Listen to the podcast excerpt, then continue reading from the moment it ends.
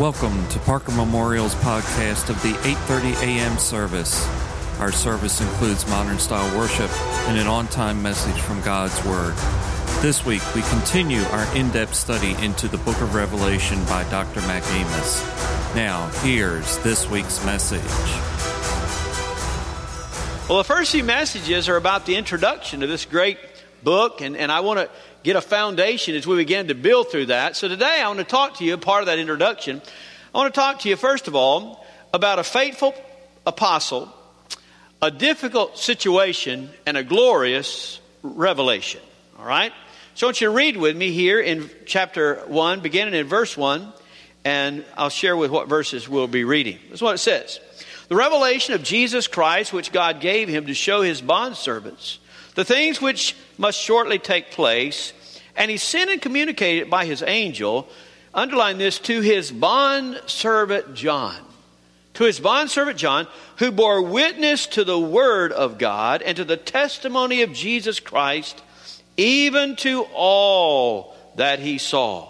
Verse 4 John, to the seven churches that are in Asia, grace to you and peace. Verse 9 I, John, your brother and fellow partaker in the tribulation and kingdom and perseverance which are in Jesus, was on the island of Patmos, called Patmos, because of the word of God and the testimony of Jesus.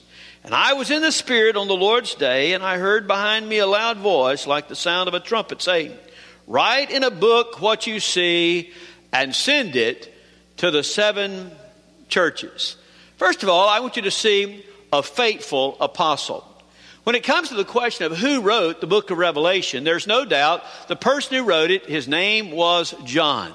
Now, different people will say different things about who that John might be, but most scholars and theologians agree that this John is the beloved apostle.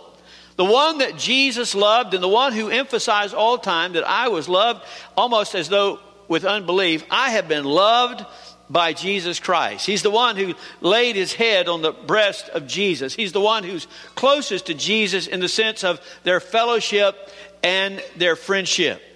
He says that I am John. One of the reasons we believe is the Apostle John. Who else could just say John and have credibility? Amen. I mean, everybody in the church knew who John was. They understood who John the Apostle was. He lived, as we'll find, into his 90s, as we'll talk about just a minute, his ministry. But there was no doubt when somebody said John, they meant that it was John the Apostle. The second thing about it, he says there in verse number one, he says, the bondservant of Jesus Christ. Isn't it interesting how every one of his apostles, whenever they wrote an epistle, are any of those who were followers of Jesus, like his brothers, Jude or James, every one of those who followed Jesus, they would emphasize the point that they were bond servants of Jesus. They didn't have to be servants, they weren't demanded to be servants, but they chose to be servants of Jesus because they understood that he was worthy to follow. And the greatest place that they could be is to be in service to him a bond servant of Jesus. And that's the way John introduced himself. I am a bond servant of Jesus Christ. I'm giving you those notes up on the screen so that you'll be able to write those things down, all right? So that you'll have those. Remember, I'm going to give them to you online as well.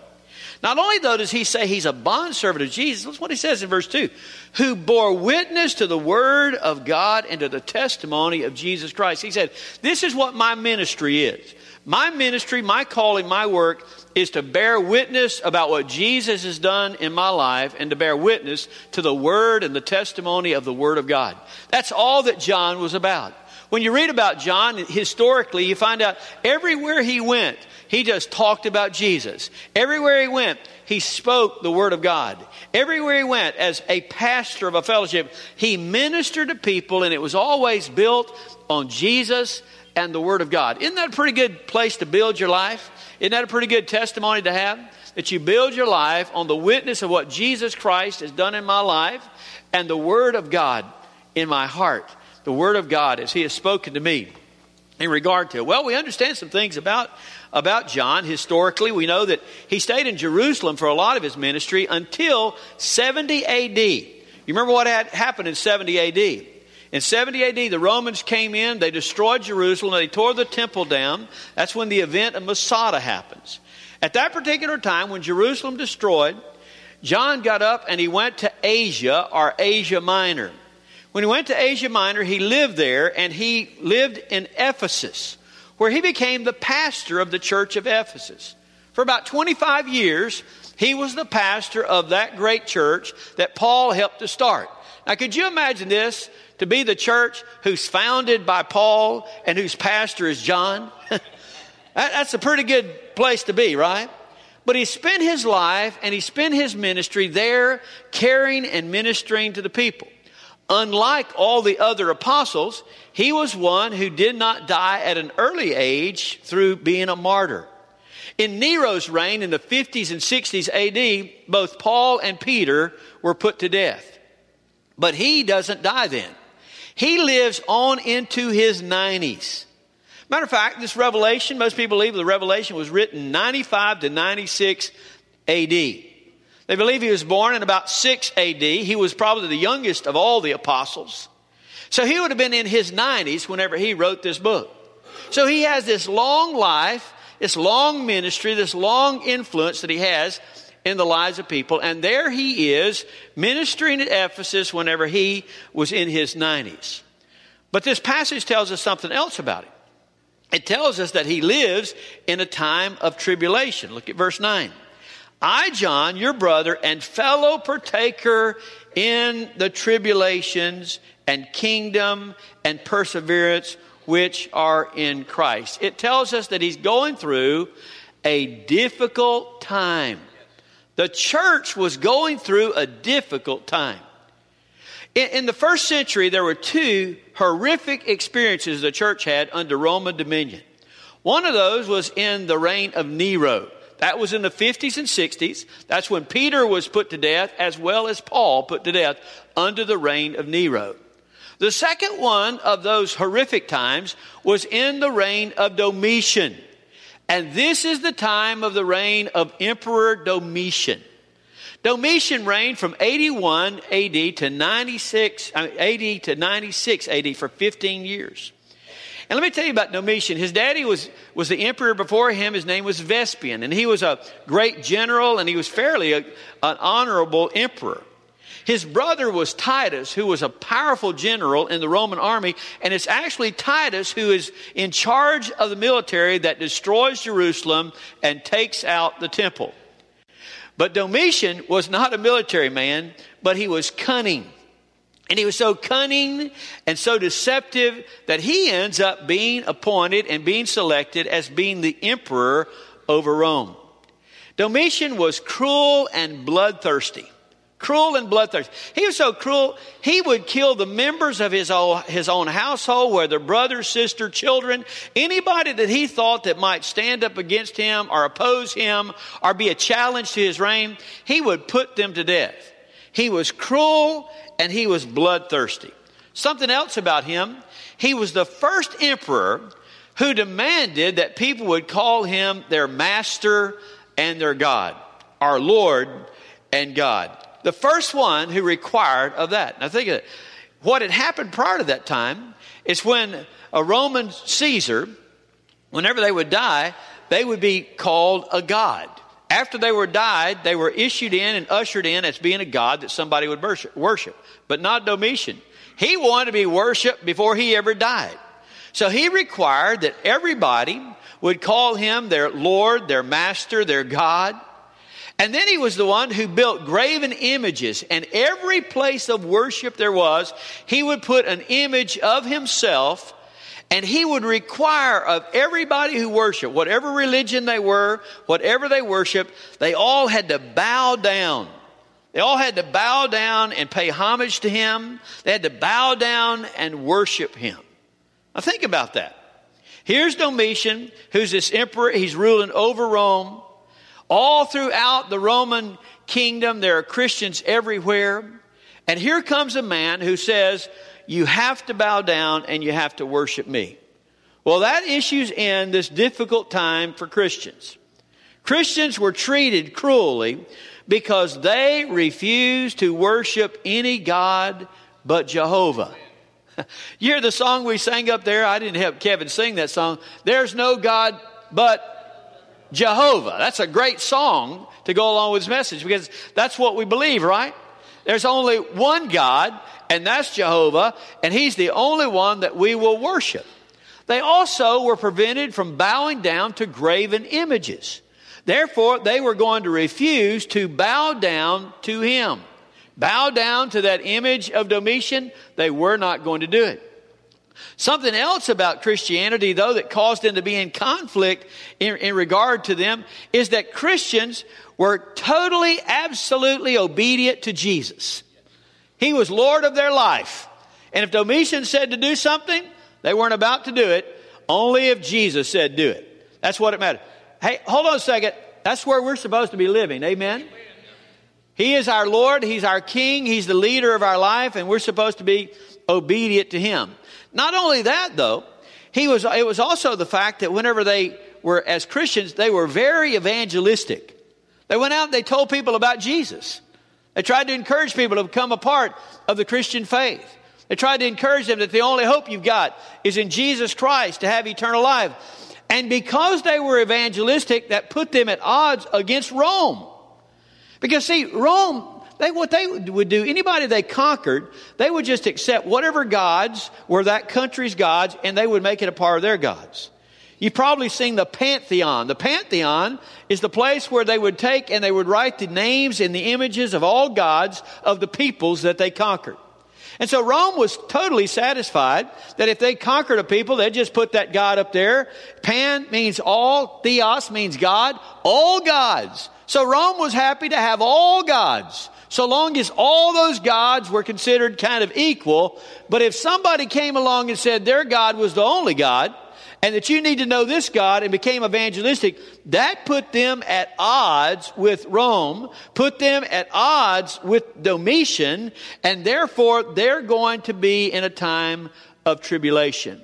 And Domitian set out to cruelly treat and persecute the Christians.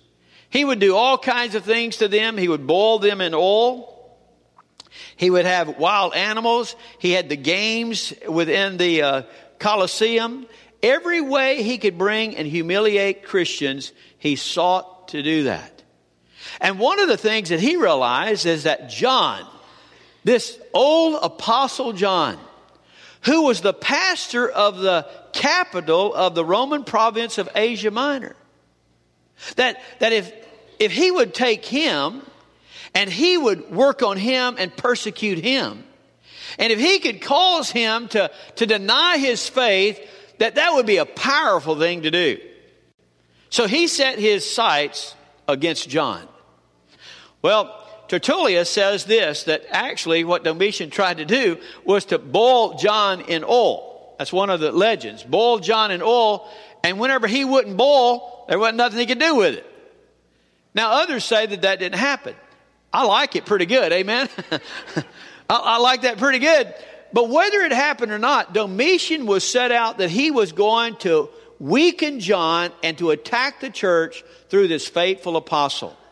So he didn't want to just kill him as a martyr, some people say. So instead of doing that, they sent him, he sent him to this small island about 24 miles off of Asia Minor. This small island is called the Isle of Patmos. And whenever he sent him out to the Isle of Patmos, he was about 90 years old. And it's a rocky place where only thing that happened out there were the exile of people. It was not a place that you had a lot to eat, live. There was not a lot of protection from the elements. And what he thought was, he's either going to go out there, John is going to go out there and he's going to do one or two things. He's going to die because of being exposed, and I won't have to deal with him anymore or either he is going to recant of his faith because he cannot stand it, and I will win the victory. So he sends him out to the Isle of Patmos in order to persecute him. And so whenever the writing of this letter takes place, it happens there on the Isle of Patmos. Now think about it. Here's faithful John 90 year old pastor of this church who is being persecuted by Domitian, a faithful apostle in a difficult situation in the midst of persecution by Domitian. And now he in a, is a di- in a difficult place out in the isle, on the Isle of Patmos with all the elements and very little to eat and finding out what is going to happen to him. But here's the great thing about God, and the great thing about the plan of God is that this faithful apostle in a difficult situation has the opportunity of receiving a glorious revelation. Now, here's the interesting thing, and I think the humorous thing about God. Patmos, the Isle of Patmos, is probably the most unlikely place that you would ever pick on the face of the earth to receive the revelation of Jesus Christ. Isn't that true? I mean, if you thought about where's the revelation, where is the revelation of Jesus Christ going to happen? It would not be the Isle of Patmos. But God says, I'm going to do it right there on the Isle of Patmos. And why does that happen? Well, a number of things. First of all, I think God helps us to understand that even in the most difficult of situations that we go through, God is still able to reveal His glory. Amen? In the most trying of circumstances, when man says that you can be defeated and the pressures of life will be placed upon you, God shows up. It's like the Apostle Paul when he's in jail, he said, The gospel of Christ and the Spirit of God cannot be jailed, it cannot be held in a prison. And the Spirit of God cannot be hindered from coming to the man of God, even on the Isle of Patmos. And so, God, there on this Isle of Patmos, where Domitian has placed John, God is going to send to him the glorious revelation. Now, how does it happen? And, and, and why does it happen there? Well, uh, other than the fact that God chose it, let me show you something neat about John. It's ought to challenge your heart. This is what it says in verse 9. I, John, your brother and fellow partaker in the tribulation and kingdom and perseverance, was on the Isle of Patmos because of my testimony and the word of God. Listen to 10. I was in the Spirit on the Lord's day. That's the key, friend, right there. He did not let his circumstances, his situation, pull him down. But rather, he says, I was in the Spirit on the Lord's day. How could God give this glorious revelation? Because that old apostle, that faithful apostle, did not let the circumstances of life pull him down. But he chose on the Lord's day to be in the Spirit. And as he was in the Spirit, the Spirit of God comes to him and Jesus Christ reveals himself to him in a glorious wonderful revelation.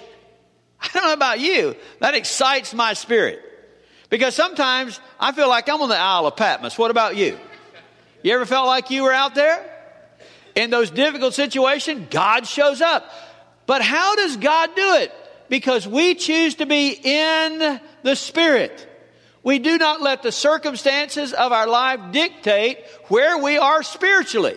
Did you hear that? Let me say it again. We do not let the circumstances of our life dictate where we are spiritually. We can be in the Spirit on the Isle of Patmos. Now, don't make excuses for yourself. We all make excuses about ourselves. Well, if you knew what I was going through right now, you'd understand why I am or where I am or what I'm doing. Hey, you don't have to do that. You don't have to do it. God knows where you are. You understand that? God knows exactly where you are, and God knows that in that place, at that time, if you will be in the Spirit, that God will reveal Himself and reveal things that you can never, ever imagine. So when you find yourself on that Isle of Patmos the next time, just get in the Spirit and say, Dear God, what are you going to show me today? What are you going to show me today? Because that's the way God works. Let me show you one of the funniest things about this whole story. Jesus comes to him, to John, and reveals himself. When John said this, I, I heard a sound, a voice, and the sound like a trumpet. And he said, Write in a book what you see and send it to the seven churches. That is the ushering in of the revelation. But here's, here's, the, here's the humorous thing to me is Domitian he dies in 96 AD. Now remember, I told you the revelation was given somewhere in 95 or 96 AD. So here's Domitian, who's the emperor who wants everybody to worship. He's been ruling from 81 to 96, and he's going to take on God and he's going to take on the apostle John and he's going to put him out there on the Isle of Patmos so that he's either going to be exposed to die or he's going to recant his faith. But all God does is send the glorious revelation that all of us have been reading that reveals Jesus in all the fullness of his glory and Domitian dies in 96. You got it? He dies in 96. Where's that? Have you got that up there? I want you to see it. Look at that little box. Domitian faced his judgment before the old man of Patmos ever died. Amen? and what happened in 96? Nerva became the emperor and he brought John back off the Isle of Patmos, put him at Ephesus. He continued to pastor there until he died of natural causes. Isn't that great? I love that. I love that. Domitian thinks that he's going to tear down John. All God does is use Domitian as an instrument whereby he's going to give the revelation on the Isle of Patmos. And whenever that gets done and taken care, Domitian goes to his judgment and John gets to go back home. Let me tell you something. If you'll read that, you'll study that, you'll meditate on that, when God gets through with you on your Isle of Patmos, you might get to go home too. Amen? but here's the key. Here's the key. You got to be in the Spirit and get the revelation if you're planning to go home. That's why you're out there. Domitian sent him out there to exile him. God sent him out there to send back something precious to the church of the living God. You got to be willing to do on Patmos what you can do, what God has you to do, so you get to go home. Amen? and Roman emperors and Roman Caesars are just puppets in the hand of God. Puppets in the hand of God. That's the faithful prophet. That's the difficult situation he went in. But now he's received this glorious revelation. I can't wait to get there we start talking about it. But before we do that, I want to talk to you about the authors of this book. Who are the authors? It's not John. It's not John. He tells you who the authors are. Look at verse 4.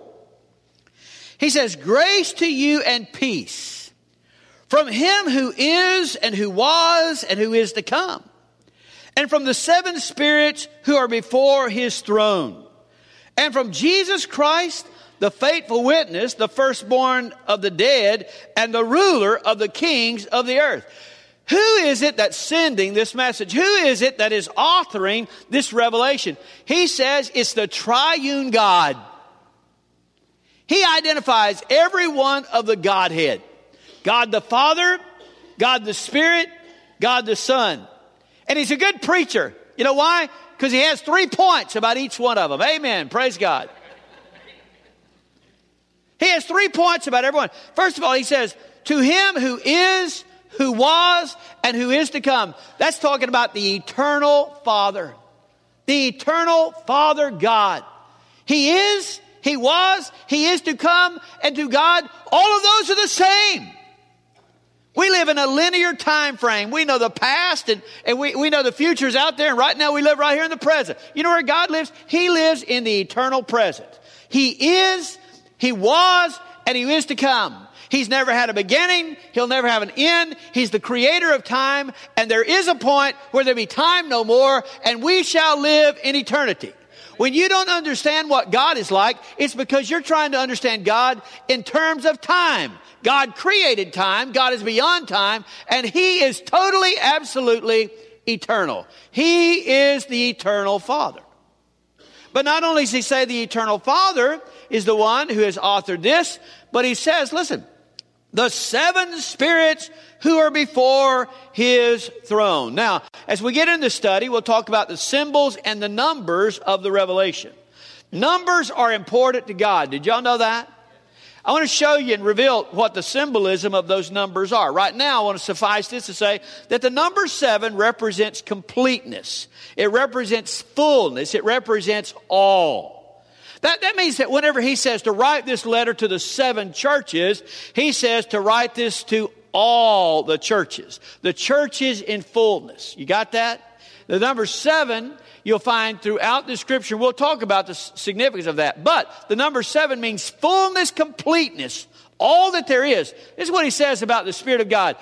the Spirit of God is full and complete and all there is of God.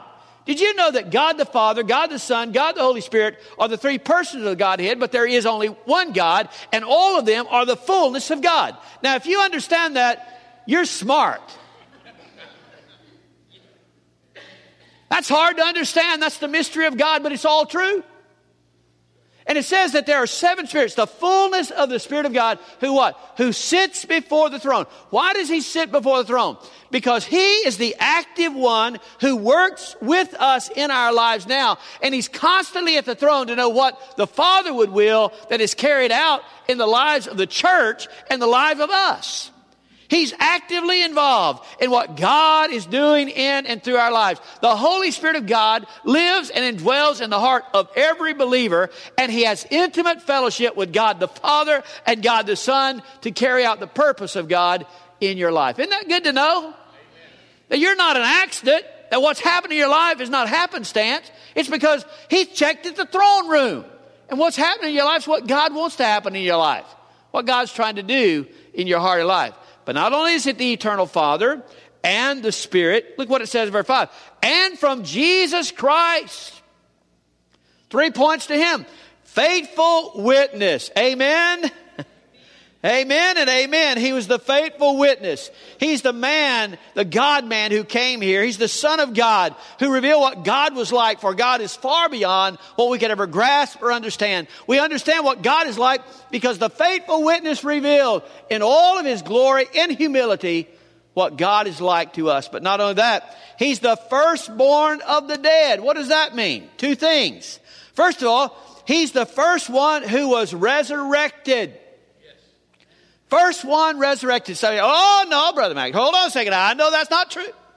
I know that Lazarus was resurrected, and I know back in the Old Testament they were. Re- no, they weren't. Not really. They were resuscitated. That's right. You know what the difference is? Because they eventually died. When you are resurrected, you do not die. Death has no hold on you. And the only one who is resurrected and who did not die again is the Lord Jesus Christ. And that's the promise for you. You've been promised the resurrection where you will never have death to touch you again. So he's the first one who ever was resurrected. The promise that we know that we shall be resurrected. But the second thing, the firstborn means preeminence. He's the most important one of all of all who have died and lived and lived again. There is none who is like Jesus. He has all preeminence. But not only does he say, he's faithful witness that he is the firstborn from the dead, he is the ruler of the kings of the earth. He is in charge. You see that in the fact of what I just told you about Domitian. He thought he was in charge. Who was really in charge? God, Jesus Christ. Our government thinks they're in charge. They're not in charge. God's in charge. He's fulfilling his plan and his purpose. Jesus is Lord of lords and King of kings and ruler over all kings. Praise be his name. Amen? Praise be his name. Final thing I want you to see, you got to hurry. Y'all not listening fast enough, all right? You're going to have to listen faster. I want you to see who this book is dedicated to. It tells you the three authors, but it's only dedicated to one of those of the Godhead. Listen to what it says in verse number five. To him who loves us and released us or washed us from our sins by his blood. And he has made us to be kings or a kingdom and priests to his God. To him be the glory and the dominion forever and ever. Amen. There's only one that this book is dedicated to. Only one who is given the honor through this book, and that is the Son, Jesus Christ. And he says the reason that he receives the dedication and the reason he's so important and the reason this revelation is all about him is because of four things he did for us. And my friend, today you ought to praise God You ought to be a Baptist today. You ought to be walking on top of them chairs just on the basis of what he did. You hear what he says he did? First of all, he said he loves us. Jesus came from glory to here to die on the cross, pay the price for sin for one reason to reveal his love for us. As a demonstration of his love for us. But he didn't just love us one time. It says in present tense, he continuously loves us. He loved us then. He loves us now. He will love us in the future. He has eternal love for us. When you think you're unlovable, when nobody likes you and the dog bites you, Jesus still loves you. He always loves you. Now, it, that's worth coming. Amen? to know that Jesus loves you. But that's not all. He loves us. What else it said? It says, and he released us from our sins by his blood. Or he washed us from our sin by his blood. That's in the aorist tense, which means it's an act that is done, finished, accomplished, and all the results are because of what happened then. Jesus doesn't keep dying for our sin. He died once for all, for all time. And he went and paid the price on Calvary, shed his blood as the perfect Lamb of God, and he made us clean. The only way you have standing for Almighty God, the only way you can go to heaven, the only way you have the hope of glory is because you've been washed in the blood of the Lamb. Amen? And as we sang in that song, and they sing in here, worthy is the Lamb to be praised because he washed me with his precious blood. But that's not all. It says, and he made us to be a kingdom. Do you know how you become a kingdom? When a king lives inside of you. When you're under the rulership of a king, you are part of a kingdom. When you got saved, you didn't just believe in Jesus as Savior, you accepted Him as Lord and King. And that means He's ruler over your heart and life. You are no longer on your throne. Now, you try to rebel sometime and jump back up there, but you are not on the throne. Jesus and Jesus alone is the ruler of your life. He made you to be a kingdom, for He is the king over your life. But that's not all. You know what? He also wants to share the throne with you. He wants to make you a king. You get to be a part of His rulership and His kingship. Isn't that pretty good? Do I look like a king? Do I? Well, you don't either, so what? But, but, but we are. Because we're kin and in relationship to the King of Kings. We have that privilege. But not only that, and He made us to be priests to His God. Now, I'll tell you, friend, I don't have to have any mediator except Jesus, my high priest. I don't have to go to anybody to say, pray for me, help me, get me to God, because I don't have any hope. I don't have to do that at all. I get to go right into the Holy of Holies, into the mercy seat, into the throne room of God because of the shed blood of Jesus Christ. I get to go there, confess my sin before Almighty God, knowing that His blood is sufficient to pay the price of my sin. I get to go there and make requests before Almighty God because I'm a part of His family and I can go to the mercy seat and make my request known. And I am a priest. I am a priest. He made me be a priest to His God four glorious, wonderful things He did for us and has done for us. He loves us. He washed us, released us from our sin. He's made us to be a kingdom and lets us also in his, share in His kingship. And we are priests unto His God. All of that because of what Jesus has done. And it says this, and therefore to Him be glory and the dominion forever and ever. Amen. He deserves the glory. He deserves the dominion because of what he has done for me, what he's done for you. Now, next week we begin to see him in that glory. It says in the next verse, hey, you're about to see him. You're going to see him. And John, who knew him better than anybody who walked on the face of the earth, when he saw him, he fell at his feet as dead because he saw him not as the humble servant, but as the glorious king that he is. Could I ask you a question? I'm here celebrating. Many of us are celebrating because of what Jesus has done for me. Not, not just what he did for all of us, what he did for me. He loved me. He died for me. He made me be a kingdom and he, he gives me the opportunity to be a priest before his God. I celebrate that. But has he done that for you? He will. He has. He's paid the price for you. He's done everything. And he wants you to have it. But, but the only way you can have it is you have to come to Jesus. You have to come to Jesus admitting that you need him. You have to come to Jesus and Jesus, I'm a sinner. I, I messed a lot of things up. But I want to accept you for all that you are. I want to accept you as the one who loves me, the one who died on the cross to pay the price of my sin. I want you to be king over my life and Lord over my heart. I want you to help me to be a priest before my God. I want that. I want that to happen in my heart and life. And if you'll say that and mean that in your heart, that's what Jesus is waiting for you to say. And he'll adopt you into his family and he blesses you in all those ways. And all that becomes a reality in your heart life. It's no longer historical Jesus of what he did, it's personal Jesus of what he's done in my life. What he's done in my heart.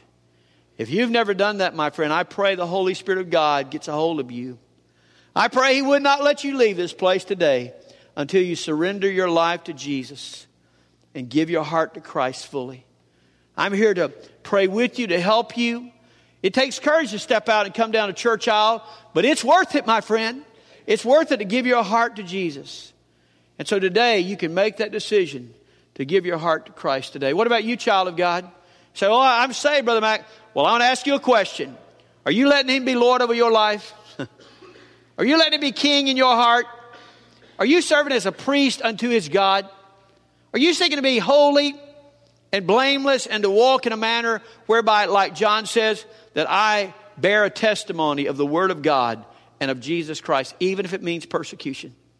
I'm going to bear that testimony of Jesus Christ. Are you doing that? If not, you need to. He is worthy. He is worthy of our love, adoration, service, and servitude. We, he's worthy. And you need to give that all to Him today. Maybe you have a burden on your heart today. The altar is open for you to come and pray. Maybe you need to join our fellowship. If God's Spirit leads you, we welcome you. But especially if you need Jesus Christ, you come. Immediately when we begin the invitation, you come. And, child of God, if you have areas of your life you need to make a fresh commitment to Christ, you come.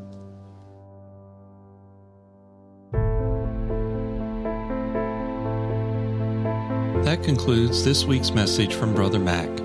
Additional sermons and reference materials are available from our website at parkermemorial.com slash sermon dash series. Jesus said, I have told you these things so that in me you may have peace. In this world you will have trouble. I have overcome the world.